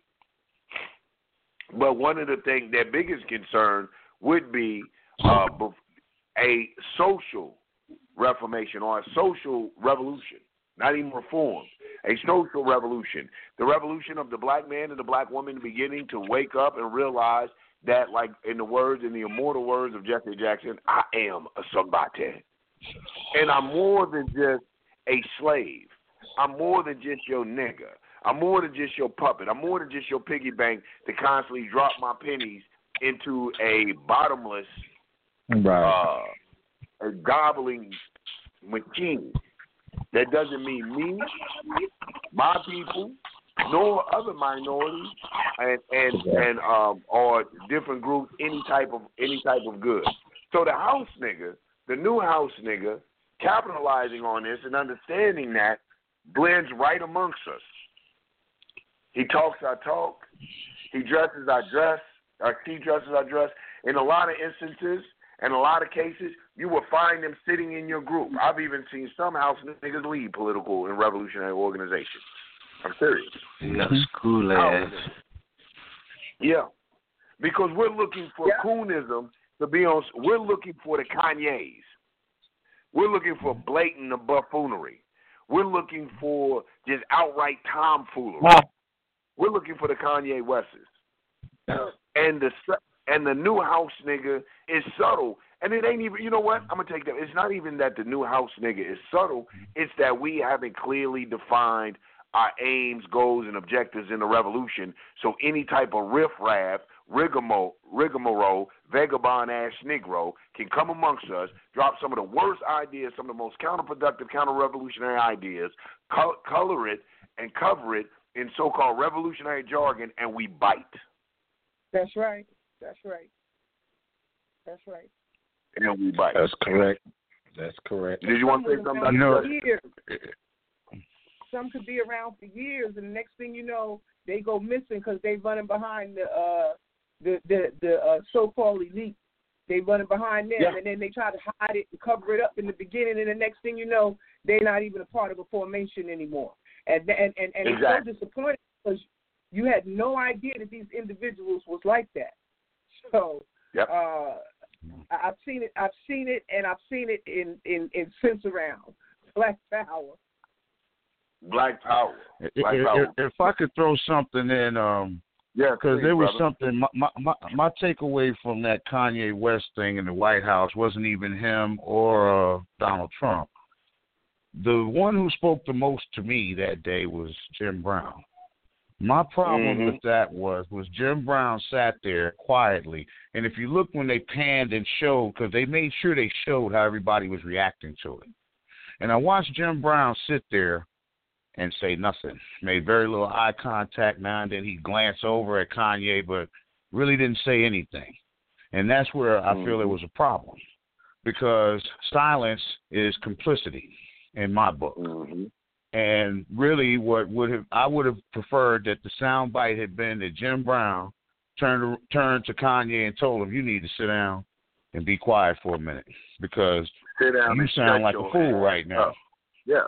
Yes, you are being foolish right now, and nothing you Yes. are doing is is productive at all in un, under no circumstance. You are sitting here basically promoting a racist, talking about how you see him as a father figure, how his "Make America Great Again" hat makes you feel like Superman, and then you have the mm-hmm. nerve to dismiss your mental issues as a misdiagnosis. And I sat and Yeah, watched Jim Brown not say one word in our defense or about his talking about our demise. And I was bothered by that because Jim Brown was one of those during the 60s who used his celebrity to shine a light on the injustices that was going on. So what bothers me is how there's a point where the youth might be a problem, but some of our elders, uh, that, that's a problem too. Big problem. This is why I feel like communication is the only way we're going to get this going, and economic uh, self-determination. But as long as we keep this fractured, individualistic thinking and thinking that this integration is a good thing, and all of these, if we just go along, we can get along. All it's done is it has created a hostile environment within our own community towards each other. The young brother said something about how the brothers used to walk around in the street and they would get disrespect. And it was on them same streets that Huey Newton got shot. The same streets. Yeah. Yeah. Okay? Yeah. And it wasn't that they didn't know who he was. They didn't care at some point. They don't right. Right. Yeah, right. house right. niggas everywhere. I, well, Right. You know, as as So- as a movement, let me go to this phone line because I I, I see I had this caller waiting, but I definitely wanted to touch on that, um, Commander Crosby. I definitely wanted to touch on it, but I, we'll come back. Let's go to this phone line. Seven five seven four five six one. Your mic is open. Yo, peace, bro. Yo, peace. What's going on, Abasi? How you doing, man? Just enjoying the show, Man, I'm man. As always, you have a loaded topic. Uh, I mean, it's so much being thrown out there, man. Everybody's putting valid information out there. I don't know where to get, get in, but I'm gonna go back to something one of the brothers said that was uh, profound and made a lot of sense. What he said about um, seeing men, and he was right in that aspect because, like he said, um, they want to be hip hop artists, and not he said not that anything is wrong with wanting to be a hip hop artist, but um, what are the images we are seeing? We're no longer seeing the strong, even past just the images. We got to think about how smart, um, since we're talking about Huey Newton, how smart this brother was. Mm-hmm. How smart and, and- and how profound his answers was, and how progressive. Um, and I definitely agree with uh, Jim Brown's of being complicit. But here's here's here's my take on the whole Kanye situation. I've seen so many celebrities criticizing him, and I mean, you just everywhere with that with with the house niggas. I I, I have to back up a little bit and touch on and, and touch on the house niggas because the reason we've been able to get such house niggas is because we have forgotten that we're even struggling. So it's like um our youth don't even see us as struggling no more. They say, okay, well shoot, And as you said about the rap game, look at the rap game now. It's so instantaneous. We don't have any artist no longer that can have a lifetime achievement award, meaning who has a body of work in the music industry like an Earth, Wind, and Fire, like a Temptation. We we don't have anything like that. So now everything is instantaneous, making money, making money. So they've forgotten that we're even in a struggle. And one more point I want to make, and, and, and I'm not stepping on toes, but I'm gonna step on them and tell the truth. When we're looking at the the the Negro intellectuals, because I don't call them revolutionaries that we have now. If I speak on somebody, no disrespect to the brother, but I got to call it like it is. A Umar Johnson, we're not seeing nation building we're seeing intellectual masturbation. We're not seeing anything that make. Uh, I don't think the youth is seeing anything that make them want to follow in Huey's footsteps, because now the revolution has been marginalized to internet debates. Oh, we ain't mm-hmm. African. We we indigenous, and there's an argument over how how confused we are.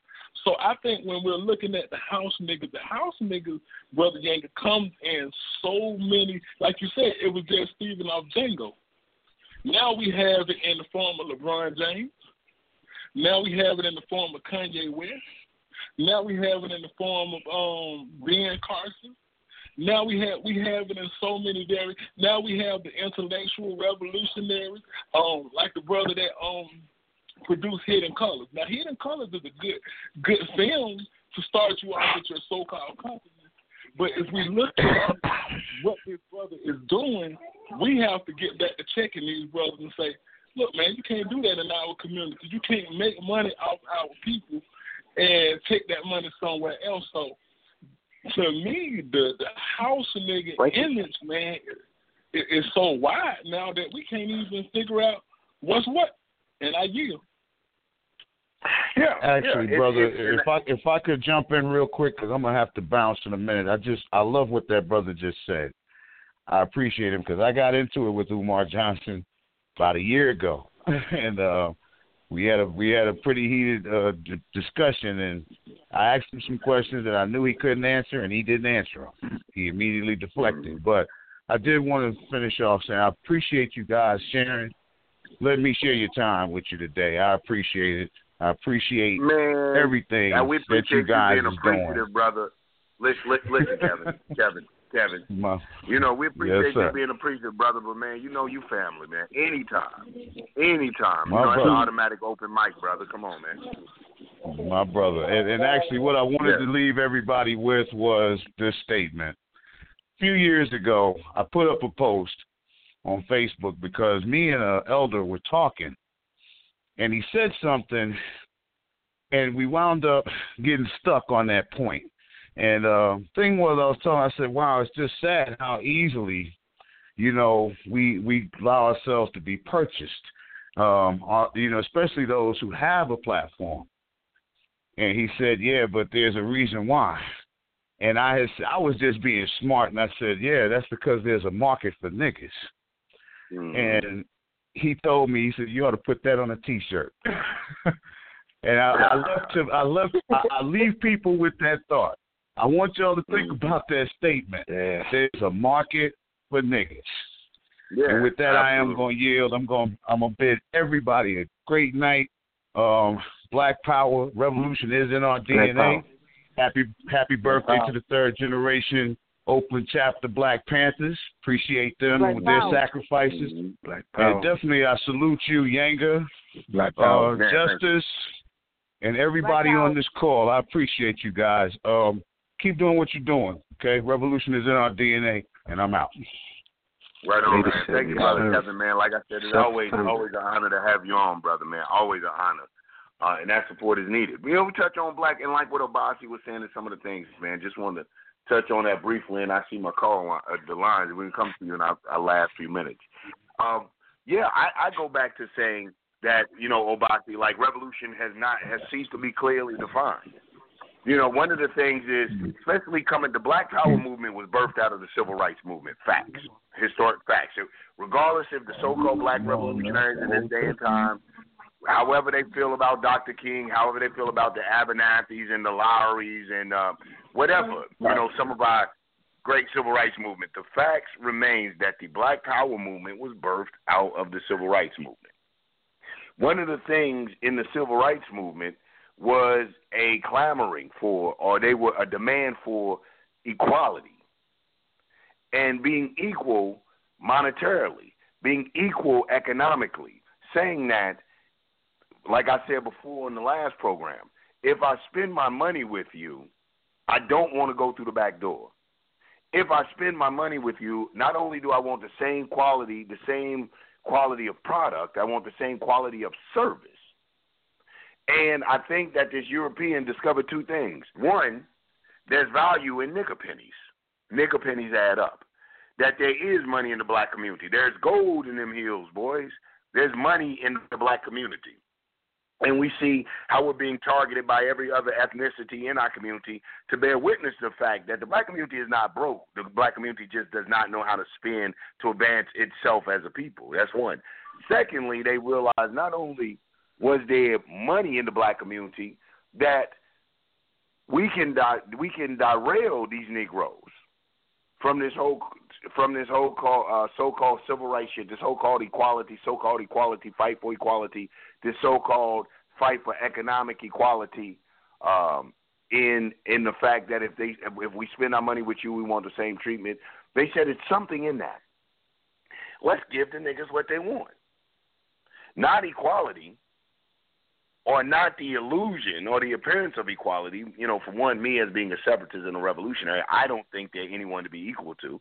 But let's talk from the standpoint of the civil rights, not just, excuse me, the illusion of equality.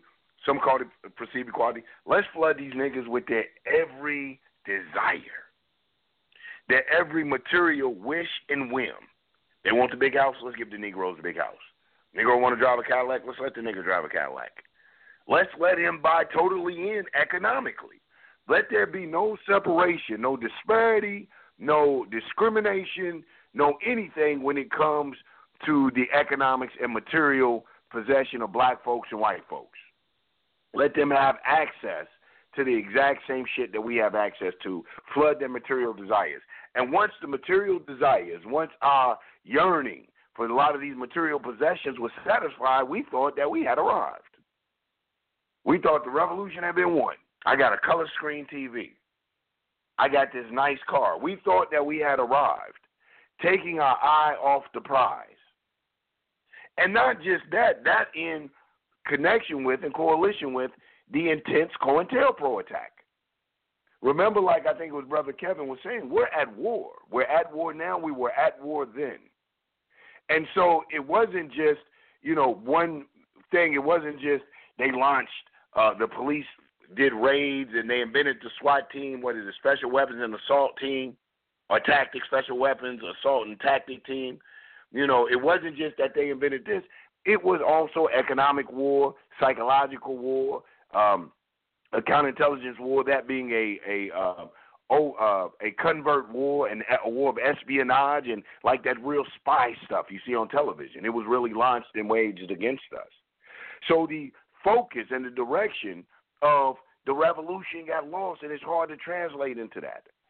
And we understand why the people want to be hip hop. Anybody, our young people want to do anything that's successful.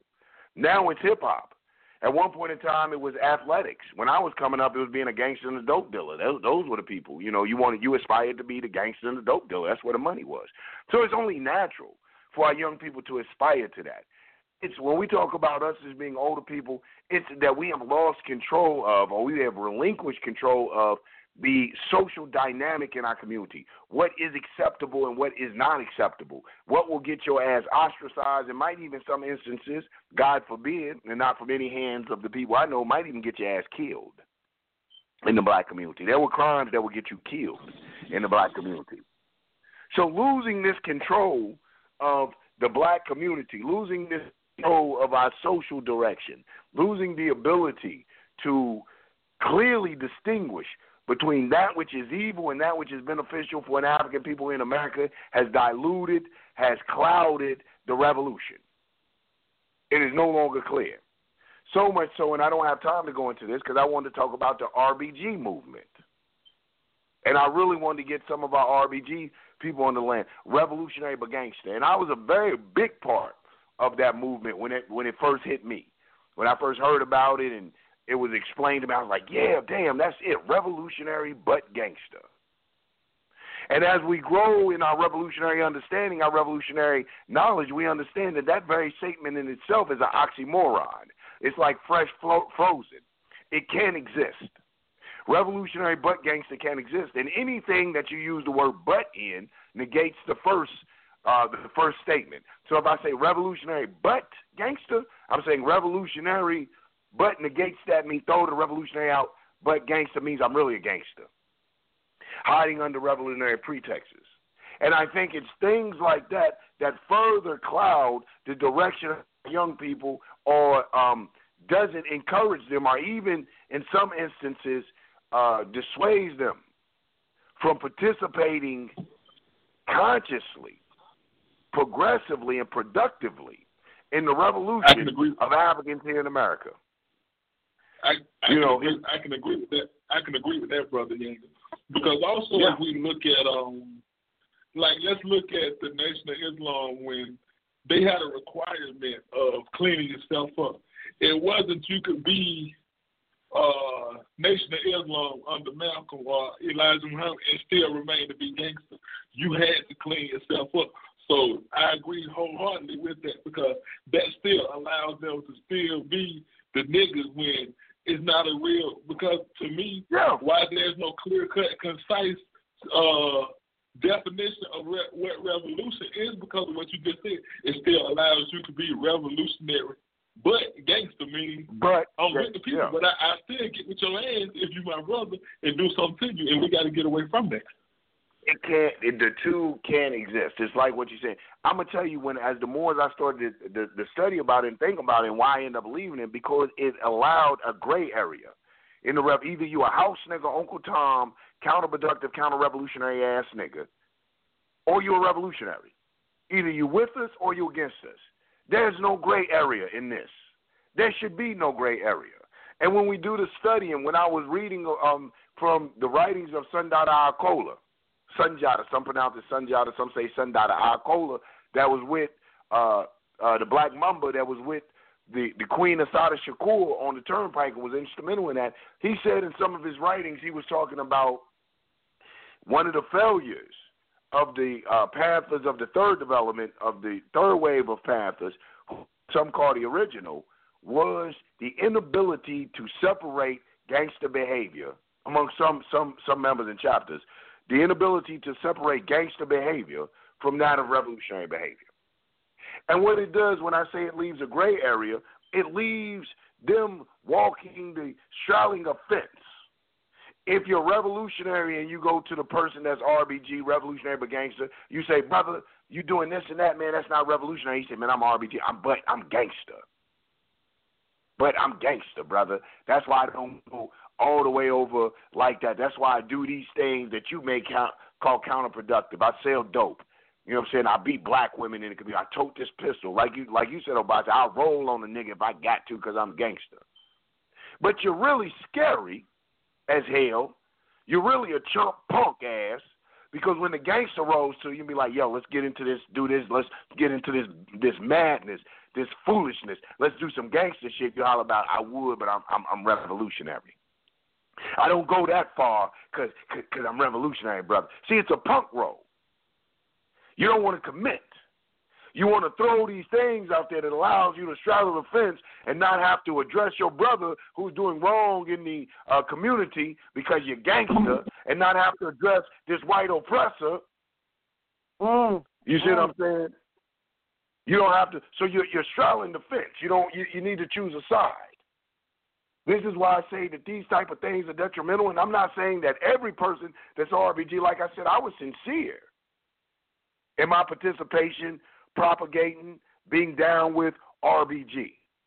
I was sincere. I was a gangster, and it sounded good. It's familiar what I came up with. It's revolutionary. This is up my alley. I can do all of these things and not change a beat, but say that I'm for the people. So it was right up. So it was right up my alley. But one of the things I realized that when we talk about this new nigga and this new house nigga, these new niggas and these new house niggas would come up with these ideas for dumb shit, for things that don't really, when really studied, as the revolutionary should do, because the revolutionary is a scientist, the revolutionary is a researcher, the revolutionary is one who studies, the revolutionary is one who says he sees the importance of study because the revolutionary knows he knows that whatever they do must be studied and researched because it has to be advantageous and beneficial to African people in America. That's the marks of a black nationalist revolutionary, a revolutionary black nationalist. What I'm doing is advantageous and beneficial to the advancement, the empowerment, and liberation of African black people here in America. Even if they decide to do hip hop. Like you said, we don't have a problem with the hip hop. It's those that control the industry that say the only people in hip hop that would be rewarded are those that practice or preach and rap misogyny, which is exploitation and the craziest talk about our women. Which, by the way, family, brothers, listen, we're some of the only people that really do that shit that start exploiting our women. And now you find other groups beginning to do it because they're following a trend, our trend. We started that. So we we, we, we, we find that in, in hip hop, the only way to get ahead is to practice misogyny, so called gangsterism, where we're murdering, maiming, robbing, crippling, devastating, and decimating the black community. That's promoted. But lyrics of uh, upliftment are lyrics really pointing out the picture of what's going on with us in society or who we are and how we relate to society and society relates to us are not promoted. And this is a problem. Us not taking control of our own destiny. Us not being a people that says, no longer will our image be exploited. No longer will we be exploited. But this is how we're going to handle business. Let me go to our phone lines real quick because I see people holding. Um, 619 9637. Your mic is open. 619 Black Power. Black Power. No, I don't think he's on. I was saying Black Power says he's on, brother. Oh, okay. I'm thinking that was I didn't know that was cheap. Let's go to our next line then. Uh two one six five three six three. Your mic is open. Black Power. Black Power. What's going on, Chairman? Hey man, uh, everything's cool. I just want to be real quick. Uh, one is in terms of the street uh, that we call gangs and street formation, uh, many of the Panther leadership formed the Liberation Army, came out of those street formations. And they took their energy, Lumumba Shakur, uh, uh, uh, Brother G, Geronimo, all of them, brothers from the West Coast to the East Coast, came out of formation and became members of the Panther, took political education, went in the field, and begin to work with the peoples that they once exploited and brutalized, went in there as Panthers, as programs. The other thing is that they took their energy and say, we've been warring against each other. I know because I've been there. Anybody don't question my credibility? Call me and I sit down and talk to you. They knew the art of warfare and guerrilla warfare because they've been doing it on their brothers and sisters for so long, but they got the the correct philosophy and ideology of revolutionary black nationalism, pan Africanism. This is why they was able to wage the black nationalist struggle and able to leave and go to Cuba and Africa and other places. Because they're expanding from a game, as we said, die as a tribe, become as a nation. So they died as a tribe, were born as a nation. The other thing is when we talk about hip hop, we talk about Huey Newton and all them. What made us so great, we need to go back and study, study, study. We didn't have the technology. Technology, listen to the word technology means ideology. Technology is ideology. The European used that as ideology of brainwash. Back then we had flyers, we had to go hand to hand we had to get out we had uh, street patrol, and we went hand to hand. We built, we face to face, and we talked to people. That was part of history that wiped out. The European came in with technology, ideology of technology, and took us away from relating to our people. Now we can sit in our living room, fax, and do everything else, even have sex, call, lines, and everything. We don't even have to touch each other no more. His technology have taken us away from the ideology of touching and speaking to the people. But we're going to beat that. Why? Because the Vietnamese and everybody else didn't have no technology, but they beat the greatest technology country on the planet. They beat Europe. Why? Because they still had contact with flyers. They still had contact with putting the uh, putting the uh, flags in the people's hand. And guess what? You couldn't have been a better game than a Viet Cong. Viet Cong would be any Crip, Blood, uh, any gangster disciple, but they got politicized and they organized. They became a government. So I just want to say that we need to study more and go back, and then not only study but apply some of that. When the last time we had a flyer and went out to hand to hand and put it yeah. in people's hands? Yeah. They're using Facebook. Yeah. Or it has to be. I agree. I yeah. agree with that. It has to be some social interaction. Yeah. Yeah, and that's why the gangsters. So that's why I love the gangsters. I walk among the gangsters. You know I walk among the gangsters. Yeah. And that's yeah. what they do. The gangsters out in the corner recruiting you, man. They're in front of the grocery store. Hey, young mm-hmm. soldier. Hey, man, mm-hmm. they ain't on Facebook getting the young boys. These young boys don't know nothing about that. They're at the grocery store. Hey, man, uh, your mama all right, this and that. They out there recruiting, and they see in their face, man, oh, oh, gee, so-and-so, so-and-so. That little boy knowing, but do we yeah. know you? Yeah. Yeah. Come on I now, think that that's man. the that's man, the, that's the ticket. Yeah, that's the that's the ticket, man. That's the ticket. I'm gonna jump in here with you, uh, Abu. Yeah, that's the ticket. You know, a lot of social interaction. We have to get back to interacting socially. You know, physically, yeah. socially. I know we're we're living in a time now where we really can't discount the technology because we've made those advancements. No. We've made those leaps. You know, um, right. like my my yeah, my children, man, they're fool with that computer stuff.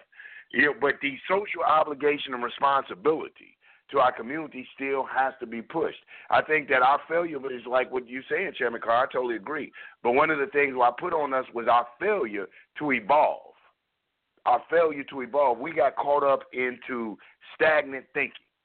There's a good book out there, man, by the Robert Greene, the same one that wrote the 48 Laws of Power. He wrote, it's called the 33 Strategies of War. And one of the things he talks about is this stagnant thinking, this thinking from the past, this being caught up into things that are familiar and comfortable just because they're familiar. you know what I'm saying? They make them come, That's right. being caught up with what's familiar, and so we get into that because of the comfort, because of the comfortability, because of the familiarity. I don't know if you know what I'm saying. Yeah. So yeah, well, when we let me go ahead real uh, quick. Uh, I got a couple minutes. So I'm gonna give you a couple more minutes. Yeah. Okay, okay, real quick.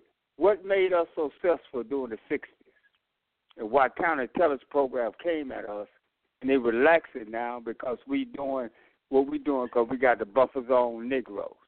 Yeah, yeah. I don't know if I, I I don't know if I would agree that they're relaxing though, um, Chairman. Oh uh, no, no, no, uh, uh no. Yeah. I'm saying they're not overtly attacking us as they did in Yeah. the '60s, Yeah, but yeah, they're there yeah. because every department is not the chairman department to be a professional. It's the defense department. Yeah. It is Yeah. the economic department. Every department must show a level of professionalism. hmm And this is where the government and the enemy said these Negroes getting professional. See, as long as they got one individual they can point at, or two individuals they can point at, this is the strategy.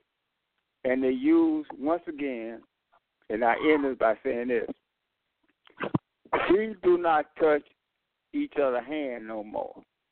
We do not look each other in the face no more. We Mhm. got Instagram and Facebook. We look in everybody's house. Oh man, your house look good. Yeah. Ooh, that's Yeah. a beautiful sister. This and that. Yeah. But we never But see you- them. And I'm saying Yeah, there's well- time now that we go back to the old strategy. Is that gonna work? I'm gonna tell you something. You know who doing that?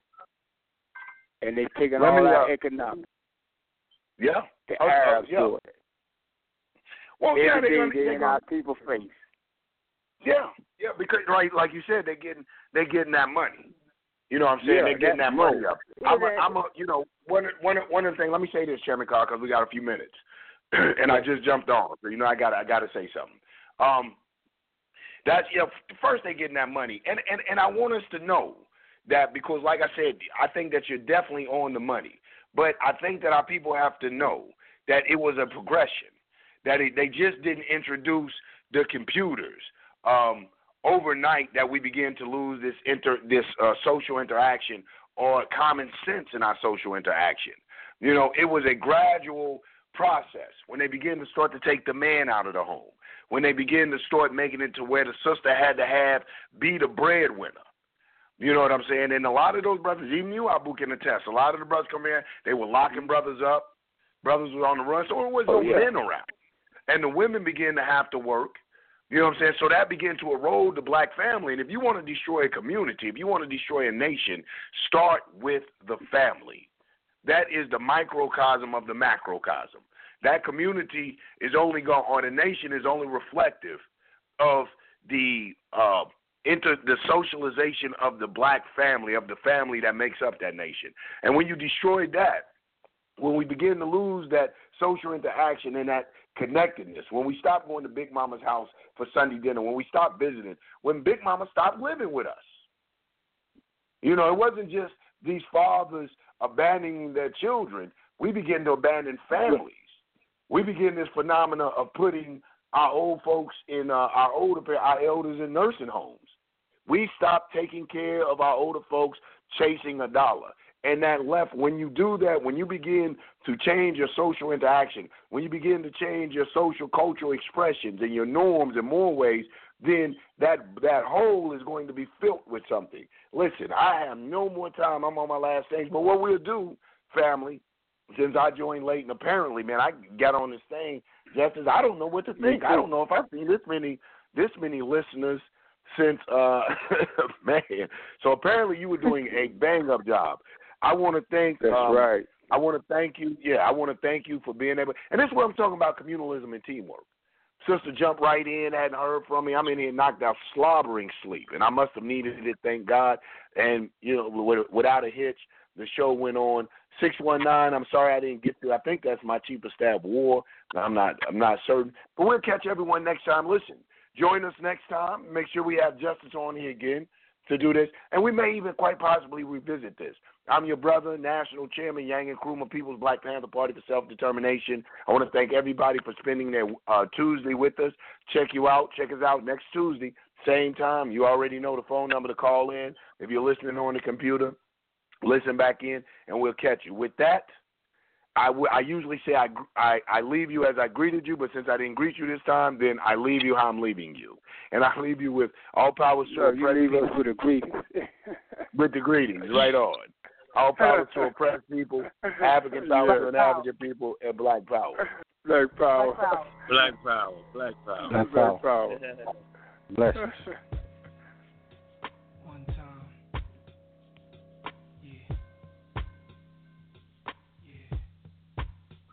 Yo, all I need is one mic, one beat, one stage, one nigga front my face on the front page. Only if I had one gun, one girl and one crib, one God to show me how to do things his son did. Pure, like a cup of virgin blood, mixed with 151. One sip will make a nigga flip. Writing names on my hollow tips, plotting shit, mad violence. Who I'm gonna body this hood politics, acknowledge it. Leave bodies chopped up in garbages. Seeds watch us